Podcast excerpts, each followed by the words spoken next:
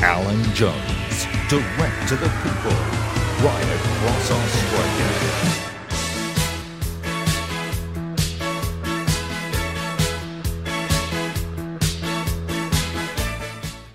Well, good evening. It's our second week. Thank you for being with us. May I just say, though, good evening to our viewers all around the world. The response in the pro- to the program has been overwhelming. I think, really, for all of us, a bit humbling. Now, don't forget to tell your friends, it is pioneering but really simple. Just go to the website, alanjones.com.au. Now, if you've got a smart TV, you can watch on YouTube. Just go to YouTube, search for Alan Jones Australia, click onto the live stream link, and you can watch it on your TV lying on your lounge. You can watch on your mobile phone by just going to the website, alanjones.com.au. So let's get into the second week. Look, last week I asked, and I'll continue to ask, is the Australia today the Australia we want it to be? I'll have something to say shortly about the personally and economically destructive talk right now about this new virus. That shortly. I'm an optimist, but I'm also prepared to address issues of concern where things have to change. For example, where do we place the simple issue of debt? Yesterday, I asked an internationally renowned investment banker why debt no longer seemed important. He looked at me stunned and said, I've heard what you've been saying, Alan. We are in a mess. Well, at least it's a start if you acknowledge the problem. Last Thursday, Treasurer Frydenberg released the mid year budget update. Now, if you talk to anyone in government, they talk about winding back the debt and delivering smaller government. Yet we are facing at least another decade of budget deficits and growing public debt, despite a projected surge in tax revenues of $106 billion over four years. Note the number an increase in tax revenue of 106 billion. But the deficit, bottom line, will only improve by 2.3 billion. Where's the rest going? Answer spending. And if the jobs market and business recover more quickly than expected from the Delta lockdowns, then more tax revenue will go to the government. Yet the deficit for the next financial year, 2022-23, is forecast to be 100 billion, 100,000 million dollars. And the government calmly says, "Oh, there'll be no budget surplus this decade." Gross debt will reach 1.2 trillion by 2024-25. But we're meant to be satisfied that over the forward estimates, combined budget deficits are tipped to be only 2.3 billion better than had been estimated in May, despite buckets and buckets of revenue. A forecast figure of 106 billion, it could be more. Yet the deficit will improve, I repeat, by piddling 2.3 billion over 4 years. In this financial year the government has upgraded tax receipts by almost 46 billion an extra 18.5 billion in company tax, an additional 19.9 billion additional in personal income tax, 8 billion more in superannuation tax receipts. So this year the revenue collected in Canberra, get your head around this, will be 532.1 billion. 490,000 million will be taxes. It's a $12.2 billion increase in one financial year, but over the next four years, the budget deficits will only improve a touch over 2 billion. Where is there any evidence of winding back the debt? Now, included in these figures, I might add, the government has taken 16 billion of decisions yet to be announced. More spending, bribing voters perhaps.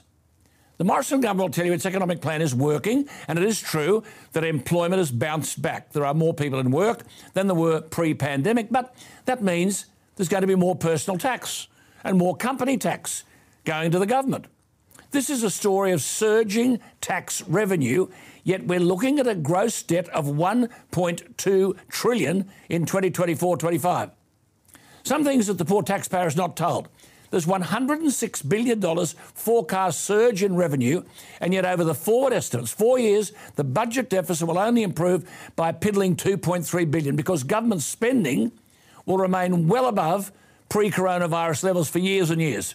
Now, only at the weekend, the immensely experienced and highly regarded editor at large of the Australian newspaper, Paul Kelly, wrote, and I quote, In reality, the country now faces massive structural spending demands that can't be denied on health, social services, aged care, above all on the NDIS, on a rising defence budget, think nuclear submarines, on decarbonisation and climate change, and meeting the irresistible fiscal demands of an ageing population.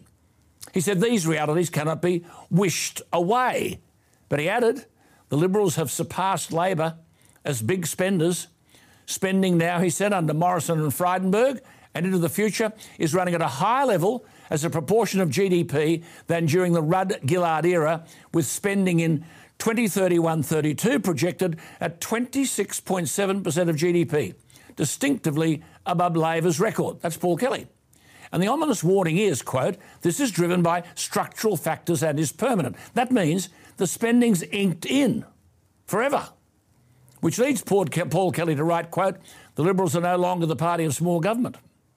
The economist Chris Richardson has said, the way I summarise where we are is that the economy got better, but the budget didn't. I'm saying it is not responsible to have a $106 billion surge in revenue, and yet over the forward estimates, the next four years, the budget deficit will only improve by a piddling 2.3 billion because government spending will remain well above pre-coronavirus levels for years and years and more spending factored in $16 billion of decisions not yet announced, presumably election gimmies. Now, it's humbug for the Prime Minister to say he's made a commitment to smaller government. How, by any definition, is this smaller government? But this is what really bothers me. Do we accept that the Australia of tomorrow, which will involve young people barely out of school and university, that they should shoulder a massive debt load imposed upon them by governments today who won't be here in 10 years' time or 20 years or 30 years and won't be held accountable. But the debt remains for our young people to fund. This is a betrayal of future generations.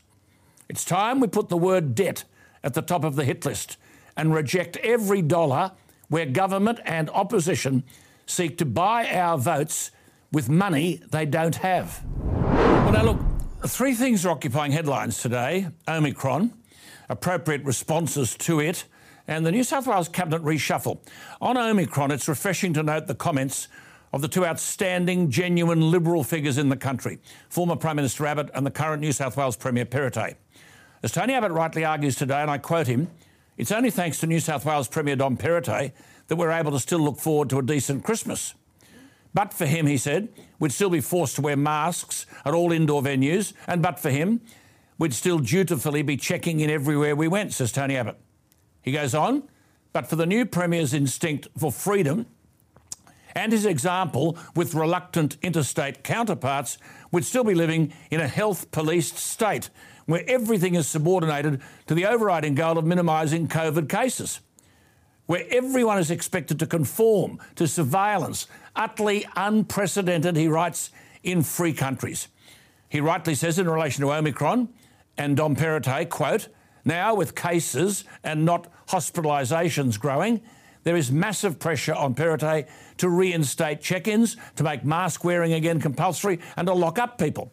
But as Tony Abbott rightly says, while Omicron is much more infectious, it's also much less dangerous than all the previous versions. He said, if we cannot cope with COVID now, we never will. He said that's why it is vital the Premier hold his nerve, unquote. Look, interestingly today, British laboratory research conducted at the Cambridge Institute of Therapeutic Immunology and Infectious Diseases argues in relation to Omicron compared to Delta that, quote, the research findings could point to Omicron causing less severe disease, unquote. Nonetheless, the splendidly clear thinker that Abbott has always been argues correctly, and I quote, as a culture, what we've demonstrated over the past 20 months is not a predilection for safety first, but a near obsession with safety only. And not just for encouraging anyone frightened of infection to take the best precautions available, but a mania for forcing everyone, worried or not, to live as in fear of a virus. He says worse even than the debt that will take decades to pay off is the public timidity and the official authoritarianism that could easily mark the moment when countries such as ours finally sank into a cocoon of decadence where fear of death rules our lives. Unquote. How true is all of that? I have fought against, as you know, this alarmism and fear and hysteria for months and months. Thankfully, Tony Abbott has always been a member of that team. Now joined by the New South Wales Premier, Dominic Perrottet. On the virus, Perrottet says simply, it's time to shift the balance back to personal responsibility. He says, quote, because a strong, healthy society is built not on the dictates of government, but on the common pursuit of the common good. He said, We're faced with our moment of truth. Fear will try to persuade us to push this moment down the road, but he said, Fear defeats us all. We have to rise above it, calm, resolute, and united. Premier Perrottet has argued today that, quote, the most important thing for all of us to remember is that as you go about your day, everyone you encounter also happens to be in the midst of a long and arduous test of their resolve. He says a touch of kindness and solidarity will go a long way. He said that's not easy. With so many conflicting opinions and reports out there, and when the age old temptation of playing up the fear factor is just too good for some to pass up, he says fear and division can only hold us back. Well, sadly, fear and division are in oversupply in the Liberal Party of New South Wales, which he leads. The Premier has a mammoth task in holding the line against the bedwetters and the lefties. If many of them had their way, we'd be in lockdown, covered in masks, and buried in regulation. Which brings us to the New South Wales cabinet reshuffle, a veritable nightmare for Perrottet, placating the preponderance of lefties within the Liberal Party. Now, as expected, Perrottet's made a very fair fist of things as far as Liberal Party posts go. More women around the cabinet table provides a far better perspective. Stuart Ayres as Minister for Sport is an excellent decision, though racing should not be separated from the sport portfolio. Damien Tudehope, with wider responsibilities, gives the government some ballast, and Anthony Roberts into planning and homes is an outstanding choice. There are developers out there shovel ready, ready to meet the massive housing shortfall. Roberts may be just the man to put the bureaucrats in their place and let those who know get on with the building of homes. Treasurer Kean with the energy portfolio was a worry, but Perrottet has an everlasting battle with the left but then we get the after Barilaro National Party. The leader, unbelievably, is the Deputy Premier Paul Toole. And as I've said before, this is most probably as bad as it gets. This is the bloke who argued relentlessly in order to win his seat in the Parliament against forced council amalgamations. His whole family signed a petition. He makes it to Parliament and he's given the local government ministry by the then Premier Mike Baird and introduces the forced council amalgamation legislation, the very issue he had comprehensively opposed in order to win his seat. What more need be said? And now he's played the get square game. The longest serving National Party MP in Australia, Melinda Pavey, who should have replaced Barilaro as leader and challenged Toole for the leadership, she's been dumped completely. Yet the whole of the bush know Melinda Pavey. That advocacy has been crushed. And then Toole has taken the police portfolio. As Deputy Premier, you see, he's entitled to whatever portfolio he wants. David Elliott, an excellent police minister, has been tipped into transport. He had threatened to walk if police were taken away from him. But it gets even worse. In a party without much depth, Adam Marshall, the well known young MP from up Gunnedah Way, also a threat to Toole, gets dumped completely. He gets the Pavey treatment. And what do you get? Ben Franklin, who was once in the Liberal Party, now in the National Party, is the Minister for the Arts. It's almost laughable. The, this is all decided by Toole, by the way. Perrottet has to stand by and let Toole make a mess of things. I mean, the forces surrounding this outstanding New South Wales Premier are twofold. His own party is full of people who owe little allegiance to the Conservative and Liberal tradition. I doubt they'd be able to define it. And then the National Party has now gone from bad to worse, with limited capacity under Toole's so called leadership to persuade anyone in the bush to vote for the Nationals. Toole has done one thing today above all else He's reinvigorated the shooters, fishers, and farmers and One Nation. You see, people in the bush are smart. They know who speaks for them, and Toole, via his forced amalgamation deception and this reshuffle with the dumping of people like Pavey and Marshall, certainly wins no currency in the bush. I'll tell you one thing the toughest job in this country may well be held by the philosophically impressive New South Wales Premier Dominic Perrottet. Holding back the forces of the left and the bedwetters on almost every front is a Herculean task. So far, he's proved equal to it. Long may that remain the case. All right, now, as I've said before, a federal election is upon us. Not for the first time, people are concerned about the integrity of the process. Yet here we see Labor at its most stupid and irrelevant. The federal coalition government recently presented to the parliament legislation in relation to voting, which simply requires voters to show identification when they enter a polling booth to vote. How simple is that? After all, to collect a parcel from the post office, to open a bank account, you have to have ID. So the Morrison government said to prevent fraud, voters should show a driver's license, a passport, or a bank card. And if they couldn't prove their identity, they could cast a declaration vote, which would be verified after the polls closed. I'm not too keen, by the way, on the notion that one voter could vouch for another who didn't have an ID. However, Labor and the Greens rub in arms. Of course, the federal government is right. The legislation will improve public confidence in elections and reduce the risk of fraud and will bring Australia into line with other liberal democracies. But I'll tell you what, we're not going to get the legislation through. Can you believe that Anthony Albanese, this is the alternative Prime Minister, accused the government with legislation to produce ID at the polling booth of trying to undermine democracy? Albanese's language described the legislation as, quote, an ugly, divisive piece of legislation. Albo, are you on something? He said, on the eve of an election, the Morrison Joyce government is trying to ram through a bill to stop Australians voting. He said, this is a desperate attempt to undermine our strong democracy and deny Australians their basic democratic rights. This is a cynical move to minimise the number of Indigenous Australians who get the vote, unquote. What the hell is he talking about? Let me tell you this in 2016, Malcolm Turnbull fell over the line in the federal election of July. Many would say that for the nation, that was a pity. However, I read a report today in the Sydney Morning Herald, not Alan Jones. This was three months after that election in 2016, which Turnbull won by the width of a cigarette paper. And it said, quote, more than 18,000 people have been asked to explain why they apparently voted more than once at the federal election. The story went on, quote, despite heavy fines and the risk of jail time for multiple voting, two people were marked off the electorate roll 11 times on July 2. A further two people had their names marked off five times, while four others had four marks and 51 people had three. All up, 18,343 people were asked to explain why their name was checked off more than once. But you see, this is how futile the system is. Why ask those people? I suspect someone else was voting using their name. 6,750 instances of apparent multiple voting in New South Wales, 4,800 in Victoria, 2,792 in Queensland. But if someone voted 10 times, say, in the name of Alan Jones, it's no use talking to me. How would they ever find the people who voted in my name?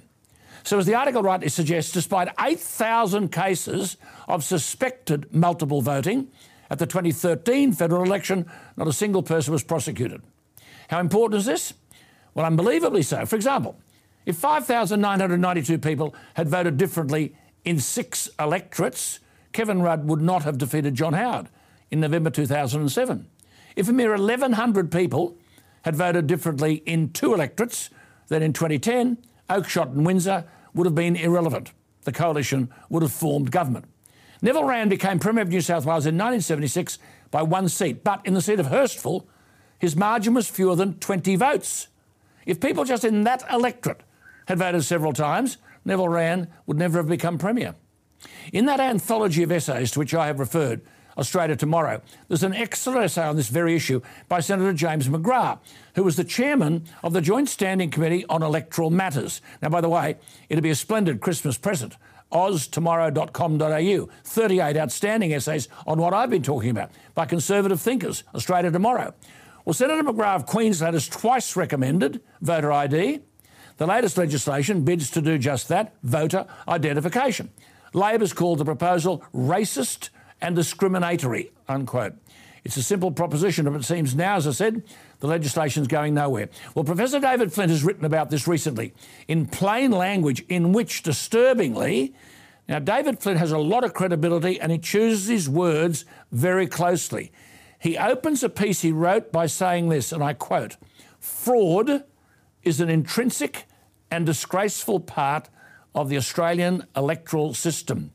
Professor David Flint is an Australian legal academic who was awarded the world's outstanding legal scholar by the world's jurist in 1991. And he joins us on this very important issue. David Flint, thank you for your time, but that is a dramatic comment. Fraud is an intrinsic and disgraceful part of the Australian electoral system. What, therefore, are Labor on about when Albanese says on the eve of an election, the Morrison Joyce government is trying to ram through a bill to stop Australians voting?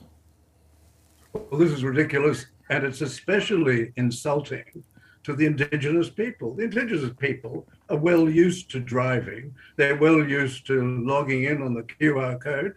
They know all these things. They know that you have to have some identification for driving, for accessing government ser- uh, services, going to the post office, all sorts of things. And how insulting it is to say that the Indigenous can't manage this sort of thing, which everybody manages. We've had to all do it during the pandemic. What on earth is he talking about? The problem's bigger than those multiple votings that the Electoral Commission admitted, because during the same sex plebiscite, the uh, Bureau of Statistics had a quarter of a million return to senders, a quarter of a million.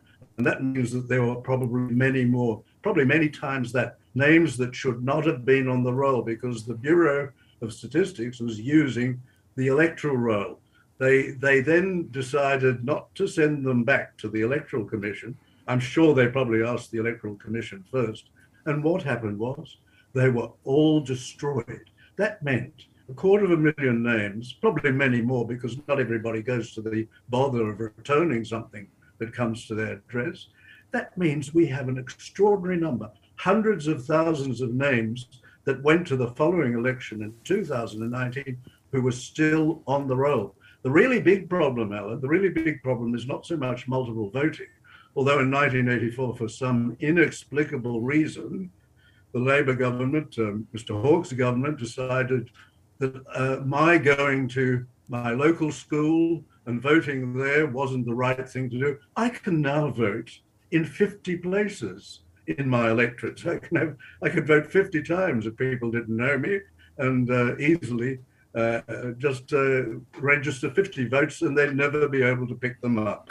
The problem is, of course, the really big problem is between the calling of the election and the closing of the rolls. And the High Court handed a tremendous gift to those fraudsters who wanted to take advantage of this because uh, John Howard legislated to stop that. He said that uh, the legislation said the rolls close on the very day that the election's called, which seems perfectly reasonable. Everybody knew that year there was going to be an election.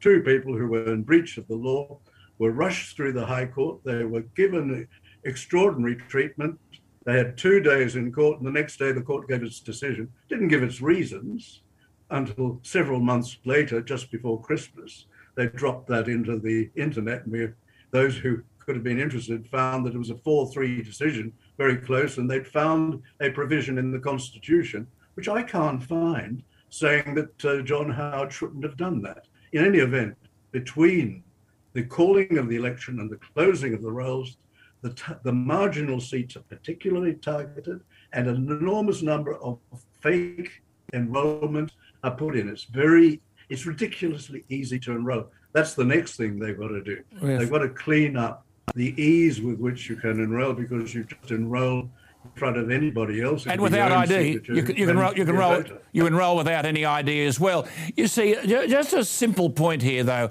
uh, David Flint.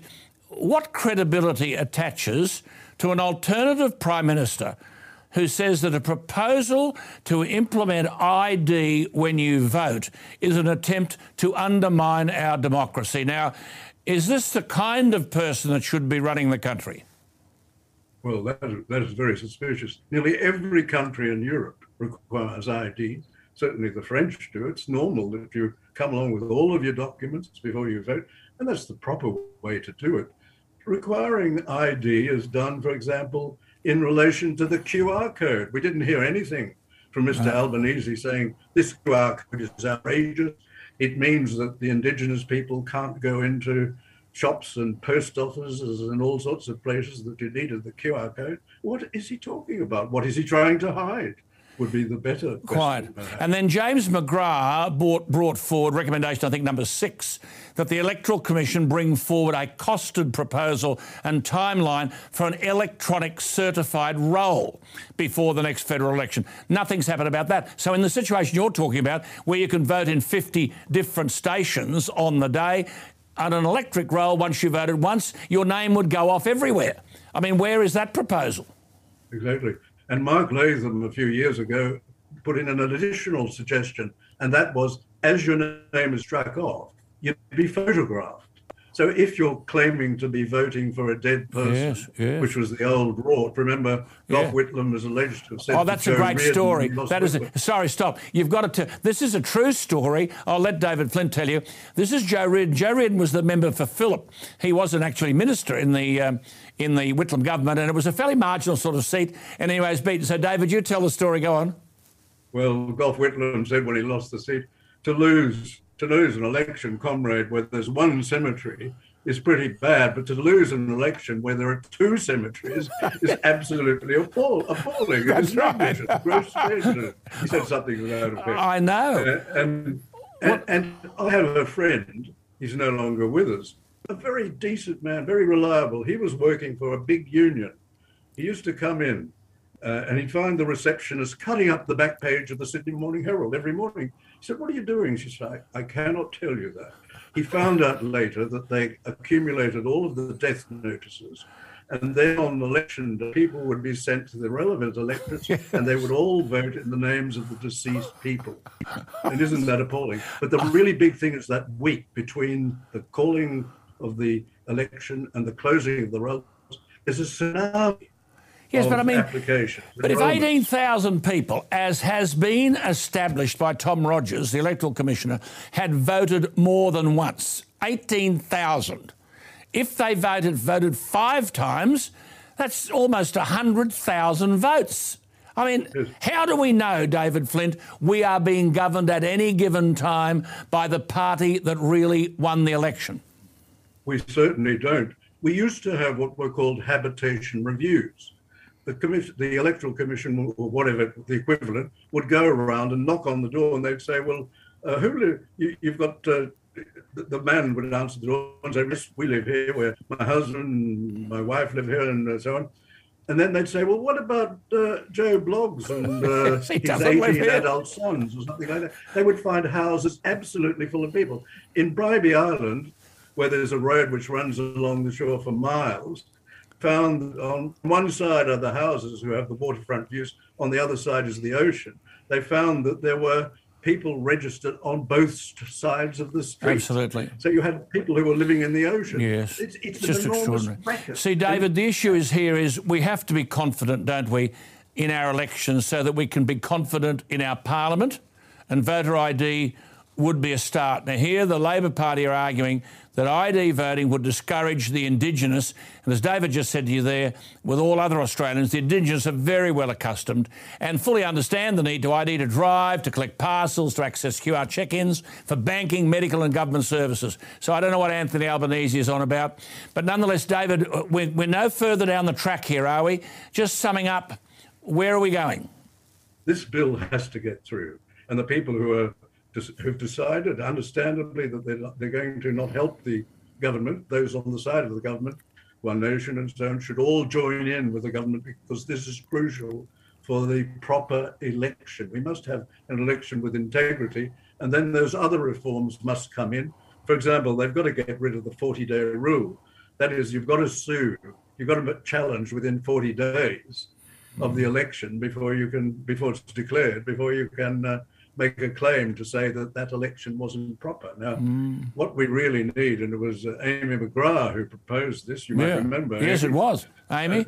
she, she proposed that there be an electoral ombudsman. And if you had somebody like Lex Walker, who's that very strong man, one of her people who regularly goes in, he puts in submissions to every every electoral commission, uh, every business that the parliament uh, does a review of the election.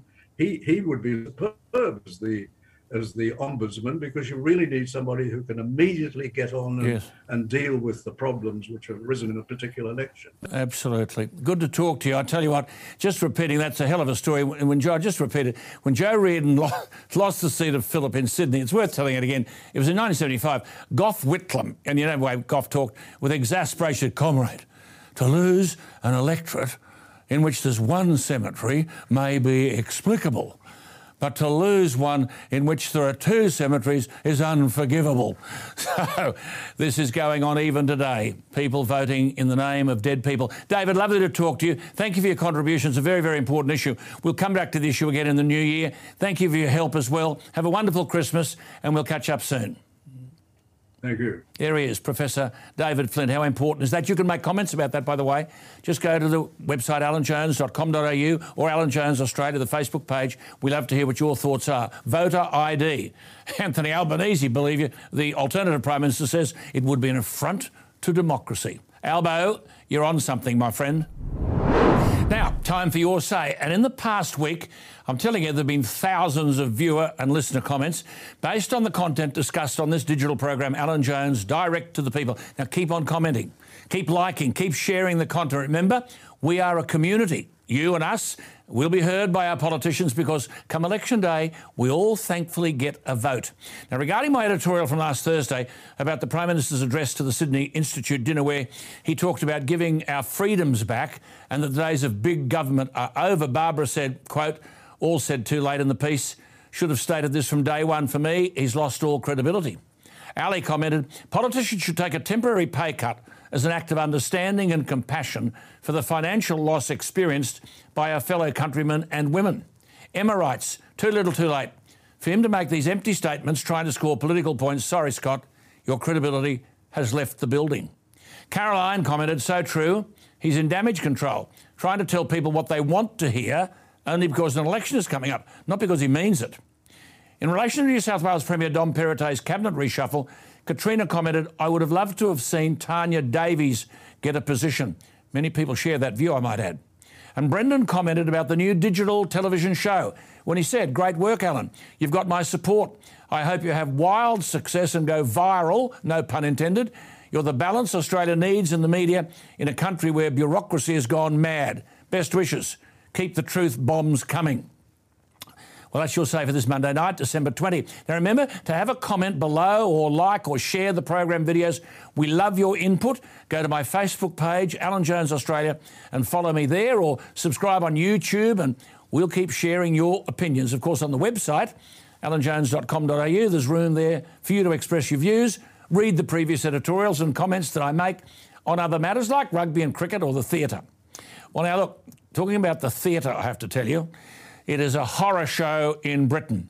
I warned, remember, last Thursday, Boris Johnson was in trouble in the by election in the seat of North Shropshire. This is a beautiful part of England, West Central. It's on the border of Wales in the northwest, almost entirely rural, very scenic, beautiful lakes, dairy farmers, cereals, sugar beet, pigs. This is blue ribbon Tory country, a seat that the Conservative Party had held for nearly 200 years. They lost it with a 34% swing to an all but dead Liberal Democrats.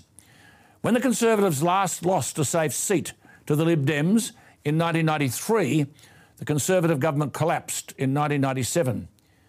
Make no mistake, this by election was a referendum on the shortcomings of Boris Johnson and his government. It derived from the resignation of a Conservative MP, Owen Paterson, for using his influence in the government to lobby for third party interests who were paying him. Against the advice of his own staff, to say nothing of his party, Boris Johnson wanted a 30 day suspension of the MP. He didn't prevail. Paterson resigned. A political disaster for Johnson. Then, of course, there's this business of vaccine passports. In September, the Health Secretary, Sajid Javid, ruled out vaccine passports for access into nightclubs and large events. Even then, in September, there was opposition from Tory MPs. In September, the Health Secretary, Health Minister, said he had, quote, never liked the idea of saying to people, you must, quote, show your papers to do what is just an everyday activity. I'm pleased to say we're not going ahead with the idea of vaccine passports, unquote. That was September. That didn't last long. The same Health Secretary, Sajid Javid, introduced that very measure into the House of Commons last week and was greeted with jeers and calls for him to resign from his own party members. It prompted a backbench rebellion. 99 Conservative members voted against the passports, which legislation eventually passed the Commons with Labor's support. Only one Labor member voted against it. There, as here, Labor love controlling your lives. Well, these weren't the only issues on the voters' minds. When they voted in North Shropshire, a 34% swing, the vaccine passport was front and centre. A calamity for Johnson and his relationship with his party he may well have irrevocably alienated his base. There, as here, so called conservative politicians are ignoring their constituency, but it's worse for Boris Johnson because he's become the kind of illiberal politician that he used to warn Britain about in his 20 years as a columnist and an editor. As with so much of this disproportionate response to the virus, none of these politicians can provide evidence which justifies either vaccine passports or lockdowns or masks being worn everywhere. Boris Johnson was unable to publish any evidence. So, Johnson has galvanised his enemies and alienated his base. The defeat in North Shropshire has Johnson's signature on it. On top of that, we have the resignation in the last couple of days of his Brexit Minister David Frost, a core architect of the Brexit strategy. Boris Johnson actually once described him as the greatest frost since the Great Frost of 1709. That was when Boris people laughed at Boris. Now they're laughing at him for different reasons. The issue here is that David Frost told the Prime Minister that he had to resign because of his quote concerns about the current direction of travel. In a letter released by Downing Street, Frost said, quote, I hope we'll move as fast as possible to where we need to get to. A lightly regulated, low tax, entrepreneurial economy at the cutting edge of modern science and economic change, unquote. He said, We also need to learn to live with COVID. I hope we can get back on track soon and not be tempted by the kind of coercive measures we have seen elsewhere, unquote. Well, vaccine passports are a coercive measure. Boris Johnson won a landslide election victory as recently as December 2019. Now he's facing the warning from his party that he must improve his leadership or face a leadership challenge. North Shropshire was held by the Conservatives by almost 23,000 votes. It now brings the number of Lib Dems into the Parliament to 13, still significantly down on more than 60 seats they held in the Commons during the mid 2000s. But the former Liberal Democrat leader, Tim Farron, said millions of people around the UK, quote, have woken up this morning feeling that a bit of light has broken into the darkness, unquote. Now, admittedly, by elections are a way the public can stick two fingers up to a government when they're angry. But this is an appalling result for the Conservatives in a part of Britain where the tradition of voting Tory, as one writer said, is baked into the earth. Yet almost 18,000 votes went to the Lib Dems, only 12,000 to the Conservatives, Labor on almost 4,000. It is the seventh biggest swing, 34.2%, in a by election since World War II. The North Shropshire seat has existed in some form since the 1830s and until last Friday has always had a Conservative MP. The area voted strongly in favour of Brexit in the 2016 referendum. In the volatile world of modern politics, nothing can be predicted with any certainty, but these are dangerous times for the British Prime Minister Boris Johnson. Well, look, let me just say something. The federal member for the seat of Bennelong is the former champion Davis Cup tennis player who made it to eighth in the world Many would say he was the finest junior player we ever produced. John Alexander has now indicated that he won't be standing at the next election in the seat of Bennelong, that he has held with increased margins since 2010, the seat you might remember, formerly held by Prime Minister John Howard. In an adjournment debate on December 2, 18 days ago in the federal parliament, Russell Broadbent, the very decent federal member for the Victorian seat of Monash, rose in the House unbeknown to JA, to say this, and I quote I rise to return this book, American Colossus, Big Bill Tilden, and the creation of modern tennis to the member for Bennelong. He lent me the book, and I now return it to him. The member for Bennelong, Russell said, has given me great gifts, not just the book. He gave me Indian Summer by the Gatlin Brothers with Roy Orbison, taking it home. He's told me about songs, about places. He's told me stories. But for me, says Russell Broadbent, his greatest contribution has been that as an international person, to a degree, he's been above this parliament. His thoughts have been higher than our thoughts. His work on committees and the uplifting inquiry into infrastructure, I believe he's a prophet and a seer. He said, One day, John, one day, member for Bennelong, the things that you put in those reports on that infrastructure and the way we do it will come to pass in this country, and you will be lauded as somebody who was way ahead of his time. He said, as an international tennis player coming into this place, as you did, you had a different view of the world. You may not have been like other politicians here. You were different. You wanted to see national cooperation for the betterment and the greater benefit of the Australian people. That was your goal. Russell Broadbent said that was your focus and always has been. To me, he said, it's a great regret that you're leaving this parliament. He said, You know, I encourage you to stay on, probably once a week, but your time has come. He said, I wish you the very best, and I give you this song, Gentle on My Mind. And he said, John, You'll be gentle on my mind forever. Now, look, I'm telling you something. There aren't too many people who've sat on those green benches in Canberra about whom such a tribute could be paid. John Alexander is a very great Australian, but also a greater person. One of the many who deserved a spot on the front bench ahead of the mediocre mates who too often find their way there. I've already talked about the Australia we want this country to be. We are swimming in debt. How do we afford our infrastructure? How do we build the homes that our young ones need? As you often heard me say, if you go out to some of the most productive agricultural land in the world, be it the Darling Downs in Queensland, the Liverpool Plains in New South Wales, or the Western Districts in Victoria, you might be asked to pay $6,000 an acre. But if you go to Castleton in New South Wales, or the Mornington Peninsula in Victoria, Kenmore in Brisbane, or their equivalents in Adelaide and Perth, to a lesser extent Hobart, you could be asked to pay a million dollars or more for a quarter acre housing block. So, totally unproductive land, except for putting a house on it, is $4 million an acre. The best agricultural land, $6,000. How can that happen? John Alexander has talked about this question of land values until he's blue in the face. The leaders in his party don't want to listen. JA nails the nub of the issue when he says, How is it that we have this massive escalation in the price of land and who benefits? How do you solve it? Well, my very good friend John Alexander joins me, hopefully not for the last time. John, you've been chair of this chair of this parliamentary standing committee. I think your inquiry was called Fairer Funding and Financing of Faster Rail.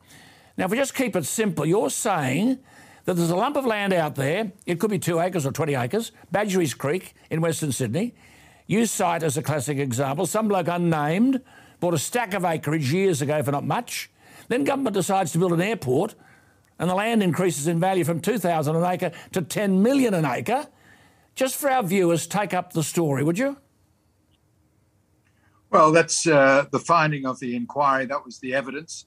Uh, and it's simply when you add infrastructure and appropriate zoning that the uplifts of land can be absolutely stupendous. And the problem that we confront, and we're trying to find an equitable solution for the taxpayer, is that we're spending some $20 billion of taxpayers' money at Badgerys Creek and in that region on the airport, on roads, on rail, schools in the future, and hospitals.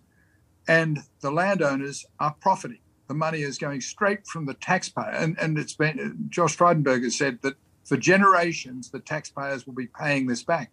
But meanwhile, the landholders have taken the profits. Amazing. And my concern is that when we move forward, if we ever see the light and why we need high speed rail to strategically decentralize to release the pressure on housing in our major cities, release the congestion in our major cities. This game will get played time and time and time again. So we need a mechanism in place that is going to come into effect on the current value of the land, the value that it has right now, not after an announcement, because as Andrew McNaughton said in our inquiry, one minute after you make an announcement of where you're going to put the infrastructure, it's too late. The land value's already gone up. So JA, we've got to put this stuff in yeah. place now. So, JA, what should happen to landowners or speculators when they're provided with taxpayer funded infrastructure and, as you said, favourable zonings by government, which then deliver enormous profits from the infrastructure when that infrastructure has been paid for by the taxpayer? What is the answer to that? Well, the answer is uh, came in the evidence. uh, in the ACT, if you seek a rezoning, a variation of lease, as they have in, in the territory, you are up for 75% of the uplift that you receive as a result of the rezoning, which inevitably is on top of new infrastructure. Uh, the other 25% is then subject to capital gains tax. But if you would have applied that to one of the windfall uh, people in Western Sydney who'd bought the land for three and a half million and on sold it for 500 million, that person still would have been walking away with about 70 million dollars. It's a very, very good return. But but the government would have been receiving over 400,000 to contribute to the cost of the infrastructure. 400 million. 400 million.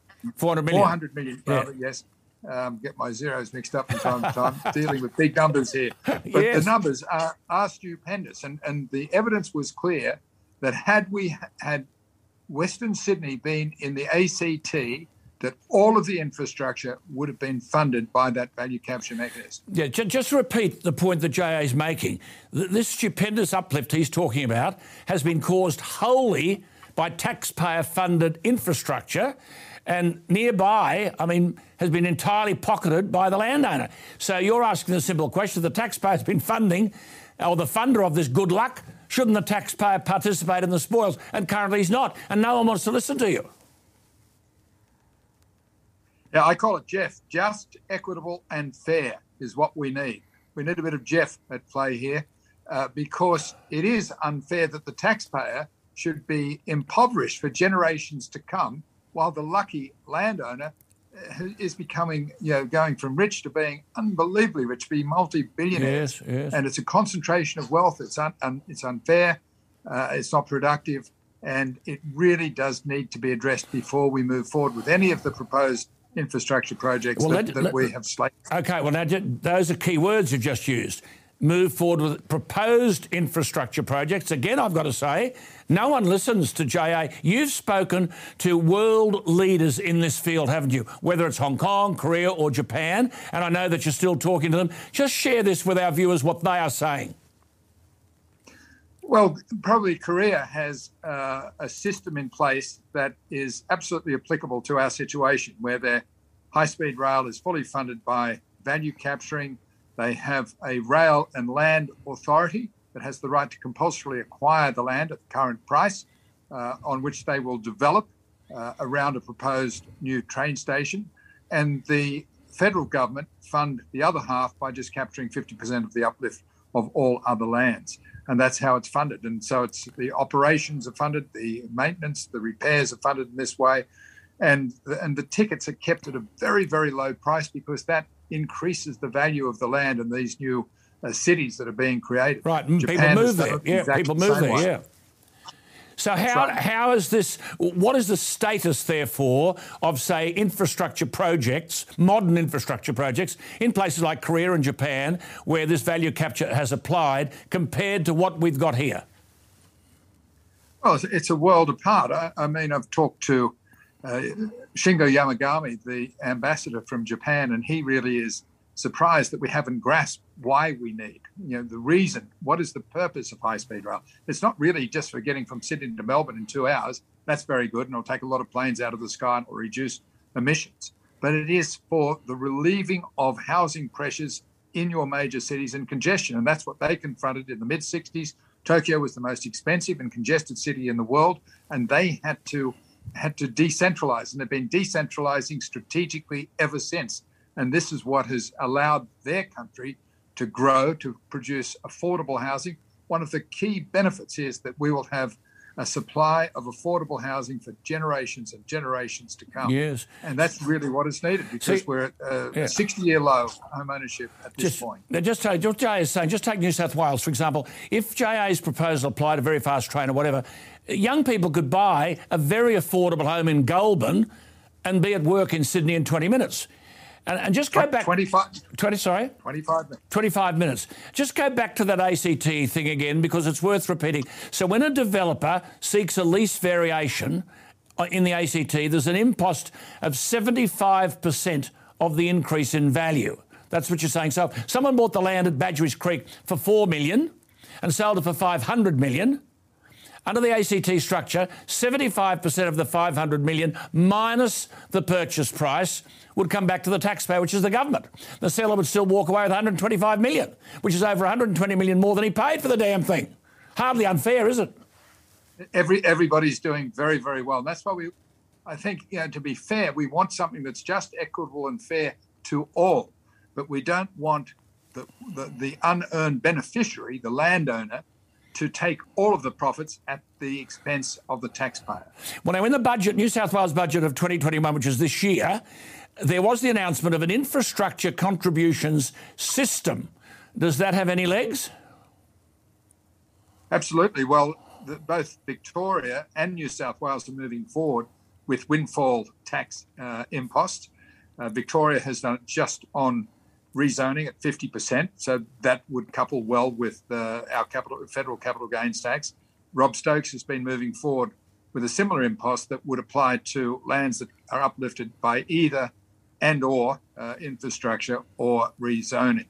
And uh, it's probably a more sophisticated model. I think it's for the federal government to align what is in place in Victoria, New South Wales, and the ACT, okay. so that we have a consistency and we can roll these things out nationally. Okay, now on everything that you know, and I know you've worked comprehensively on this, you're a virtual dictionary and encyclopedia of these projects, certainly in Asia. If you were given your head today and could build, set about building and approving a very fast rail system, where would you start? Where would it go? And how would you fund it? Well, the first corridor would be linking Sydney to Melbourne. Uh, it would be funded by uh, capturing the uplift of the land, which would happen instantaneously after the announcement. So there'd be money in the bank virtually on your balance sheet. You would have something like 70, 75% of the increased value of the land on day one, on which you could use to fund and finance the capital cost we still have people in Canberra who are saying, "Oh, I don't think it'll work because I don't think the ticket prices will pay for high-speed rail." Yeah, they've been in the ark for the oh. last 30 years. yes, That's not the way it is funded. It's funded by the uplift of the value of the land. Yeah. But we need to keep, we need to create industries. We need to be building this stuff here. We need to have a plan like the Japanese have done. There's so much we can learn from the Japanese. They've been building this stuff for 60 years. They are absolute certain you, you get certainty when you partner with them. They have offered, the Japanese government has offered to partner with Australia to roll out a high speed rail network, to and, create an industry in Australia. And, Look and, at the problem. We've got the Sydney Rail. We've got you know a Spanish rail that goes out to Dulwich Hill, where Phil Dent used to live. We've got you know something else in eastern Sydney. There's three three light rail systems, and one of them are compatible with the other. Furthermore, not compatible with the one in Canberra or the one in Newcastle. Give me a break. We'll get to, we'll get to Albury again. And oh wait, the lines don't match up. And I've got to say, to I've got to say to our viewers, JA, JA knocks on the door of the leaders in Canberra. They don't want to open it to talk about any of this. In that, uh, JA wrote an outstanding essay in that anthology I've been telling you about Australia Tomorrow and which would be a great gift. It's 38 essays on how Australia should operate tomorrow. But he writes this if we continue to fail those who elect us to govern in a just, equitable, and fair fashion, the grossly inequitable scenarios that have played out in Western Sydney will be repeated time and time again, with the lucky getting rich beyond belief and the taxpayer footing the bill with interest. So, JA, just finally, you've been on this issue. Now you leave Parliament with the generous and accurate blessing of good people like Russell Broadbent. But if we want Australia to be what we think it should be, how do we achieve that by embracing the tremendous amount of work you've done over many years? Well, I, th- I think the first step is to respond to the generous offer of Japan uh, to set up uh, engagement between their departments, their ministries, uh, directly with ours, and progress the matter, enter into good faith negotiations. Because the current um, inquiry that we've just concluded taking evidence was on uh, procurement. And the big issue that we have failed is we've gone for the lowest price for the last 30, 40, 50 years. And the lowest price has denuded us of a capacity to produce things, has decimated our industry. And it might be seeming smart to take this, the, the low price, but we've we've lost value and to create value, to create sovereign security, to rebuild our industry when we are procuring to move forward with these things, we have to look at how much can we produce here in this Good on country Good on you. uh, when we're entering into these very, very long pipelines of infrastructure. Good on you. Will you keep at it? We'll keep at it. I got to say, Russell Broadbent has said your thoughts, quote, have been higher than our thoughts, and that on infrastructure, he said, he's a prophet and a seer. Surely the urgent reforms I think JA seeks must come to pass immediately, or the opportunities will pass us by. There he is. This is the retiring MP for the seat of Bennelong, John Alexander. JA, you've given great service to Australia on many fronts, and I hope I embarrass you, but I don't care. You are a great Australian and a wonderful person. Thank you for your time. Thank you for your thoughts. Thank you for your scholarship. We'll keep in touch. Happy Christmas to you and your family. Happy Christmas and love to you and your family. Alan. Thank you, JA. There he is. Inspirational, isn't it? But can't, not good enough to make it onto the front bench.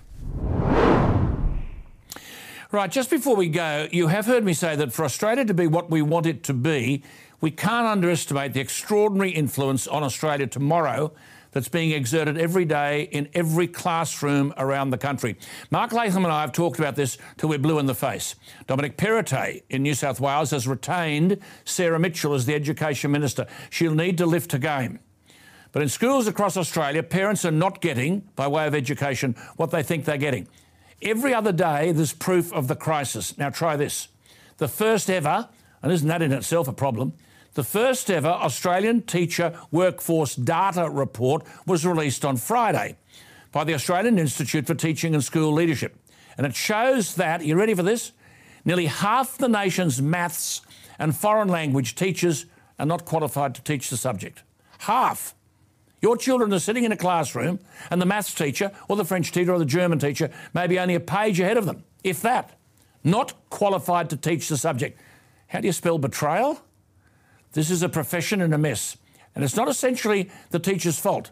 On the one hand, they're thrown into an environment where they have no expertise and no choice do this job or there is no job. However, I don't buy this business that nine hours a week is spent planning lessons and six hours spent marking student work. I don't know what they're marking because children emerging from school can't spell and can't punctuate, making elementary mistakes which have never been corrected. So, what's this business about six hours marking student work? And two and a half hours communicating with parents? For what? Every week? Come on. Does that happen? Nonetheless, there is a further issue here because this was a survey of nearly 18,000 teachers. One in seven plan to quit in the next 10 years. A quarter of all teachers plan to quit teaching before retirement age. Men, who make up only 22% of the teaching workforce, and that's a problem, and young teachers are the likeliest to want to leave the profession. But here's the rub, and this is where teachers have my full support 61% blamed mental health issues or stress for wanting to quit. Only 29% wanted higher pay. The problem? The problem is discipline. The teacher has had all authority to discipline a child virtually taken away from him or her. The language and behaviour that many male and female teachers, especially female, have to endure is beyond disgraceful, such that I believe the police should be called in. Appalling language used to intimidate female teachers. Appalling behaviour. And can any education administrator tell me what redress is available to the teacher? None. In many areas, it's a blackboard jungle. So, on the one hand, you've got between 36 and 46% of teachers teaching subjects in which they have no special skill. A quarter of the maths teachers said they had no training in maths. 20% of science teachers, no training in science. And we're spending 114 billion on all of this? Well, let me say for the umpteenth time, without content and discipline, you can't have education. This report indicates a total absence of content via teachers not qualified to teach the subject and almost a total absence of discipline. So we may as well rip up the 114 billion the nation spends on education and throw the money on the fire. Which brings me to the quote for the night. Education is the passport to the future because tomorrow belongs to those who prepare for it today. Well, thanks for being with us worldwide. Remember, when it comes to frank opinion, make the website alanjones.com.au the salt and pepper of your life. I'll see you all tomorrow. Good night.